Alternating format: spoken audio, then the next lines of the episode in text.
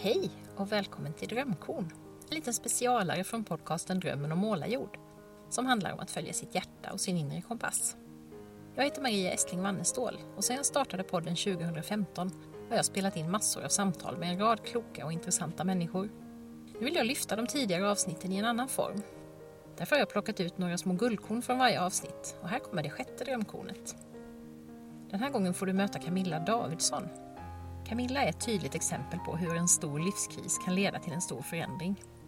Hon berättade för mig om hur hon på ganska kort tid borde sagt upp sig och brutit upp från ett förhållande och kände sig väldigt vilsen. Där hände det något. Jag kommer ihåg det här ögonblicket. Jag vet att jag sitter på golvet i köket och, och, och, tänker att hela mitt liv har gått sönder som en stor spegel och alla mm. spillror bara ligger utspridda och jag vet inte riktigt eh, vad jag ska göra av det för jag har egentligen inget jobb eftersom jag är, har den här timeouten. Och jag har ju inte gjort så här smart utan jag har sagt upp mig. Mm. Och, och, jag har ingenstans att bo för att det var hans hus. Eh, och jag har ingen lust att söka ett nytt jobb. Och jag har ingen aning om vad jag vill göra. Men någonstans i all den här olyckan så kände jag så här. Men jag bottnar här. Mm. Jag kommer inte djupare eh, ner i den här gyttjan utan jag står faktiskt på två ganska stadiga ben mitt i allt det här hemska. Mm. Så det var väl på något vis början upp. För då hade jag ändå också fått vila ett tag. Mm.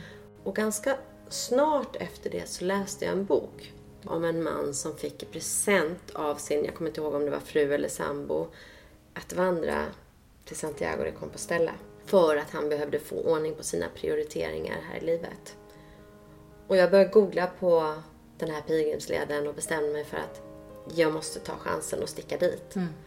Så jag gjorde som Emma i min bok och packade lite av varje och, eh, och drog. Så, så man kan säga att det var ett långsamt utdraget, eh, förtvivlat tyst rop ja. på hjälp som jag inte, jag förstod inte hur jag skulle göra. Tills jag hörde talas om Caminon och då var det bara som att dra ett sista halmstrå jag åker. Och jag visste inte varför och jag hade aldrig hört talas om Caminon innan jag läste den här boken. Men jag bara kände att, för jag älskar att promenera och jag kände att ja men ja, dit ska jag. Jag ska mm. vandra den här leden. Så då gjorde jag det. Ja, jag känner igen det som Camilla beskriver, både från mitt eget liv och från många människor som jag har mött, inte minst här i podden. Jag minns titeln på en bok jag hörde talas om för många år sedan. Kris och utveckling av Johan Kullberg och visst är det ofta så att vi kan behöva gå igenom någonting riktigt jobbigt för att utvecklas och komma vidare i livet. Camilla beskriver så bra hur hon vågade släppa fram nya sidor hos sig själv. Jag kan säga att det var lite av en, en vattendelare i mitt liv. Att det finns ett före och efter Caminon. Mm. För jag tror för första gången i mitt liv så tog jag mig tid att lyssna på alla de här små inre rösterna som inte hade fått göra sig hörda på flera år där jag hade bara tryckt ner. Jag tror att min inställning har alltid varit att, att försöka se det positiva i saker och ting. Och i det, de försöken och i den tron så har jag lite tryckt undan det som har varit dåligt och trott att det var, att det, var det rätta sättet mm. och inte förstått att, att genom att erkänna det mörka så så får jag fatt i mer utav det ljusa. Mm. Utan jag trodde att om jag lägger på, locket på där och fokuserar på det som är bra och spännande och positivt så kommer det att växa.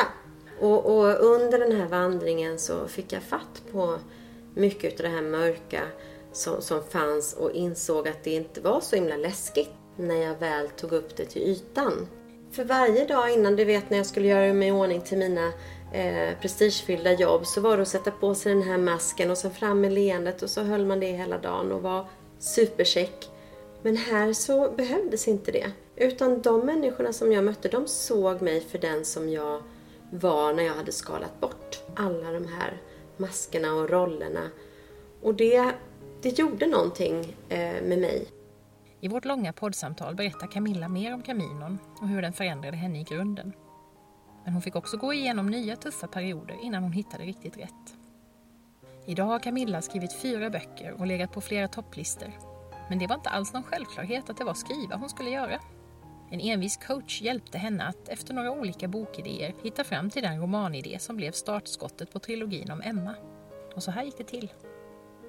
Och sen helt plötsligt, och jag vet inte, det här är ett av mina mest märkliga ögonblick i hela mitt liv så var det som att det damp ner ett stort paket. Bara mm. donk.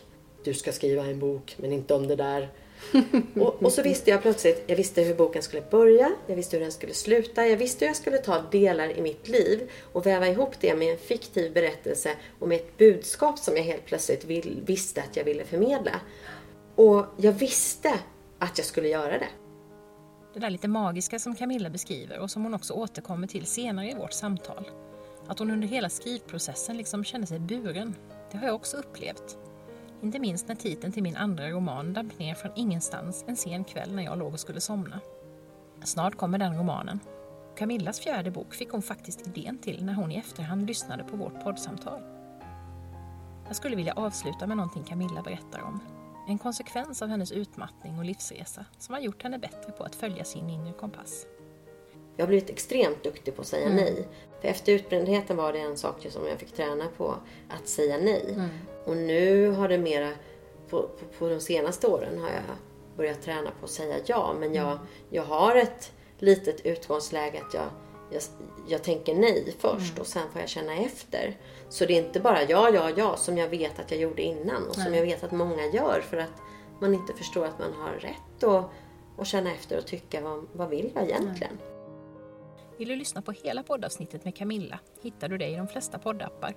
På iTunes, Acast, Soundcloud eller på poddens egen webbplats, drömmenormalajord.se.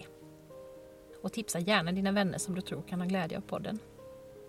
I nästa drömkorn ska du få möta super-Carina Ainsley som bland annat berättar om sina erfarenheter som volontär i Nepal.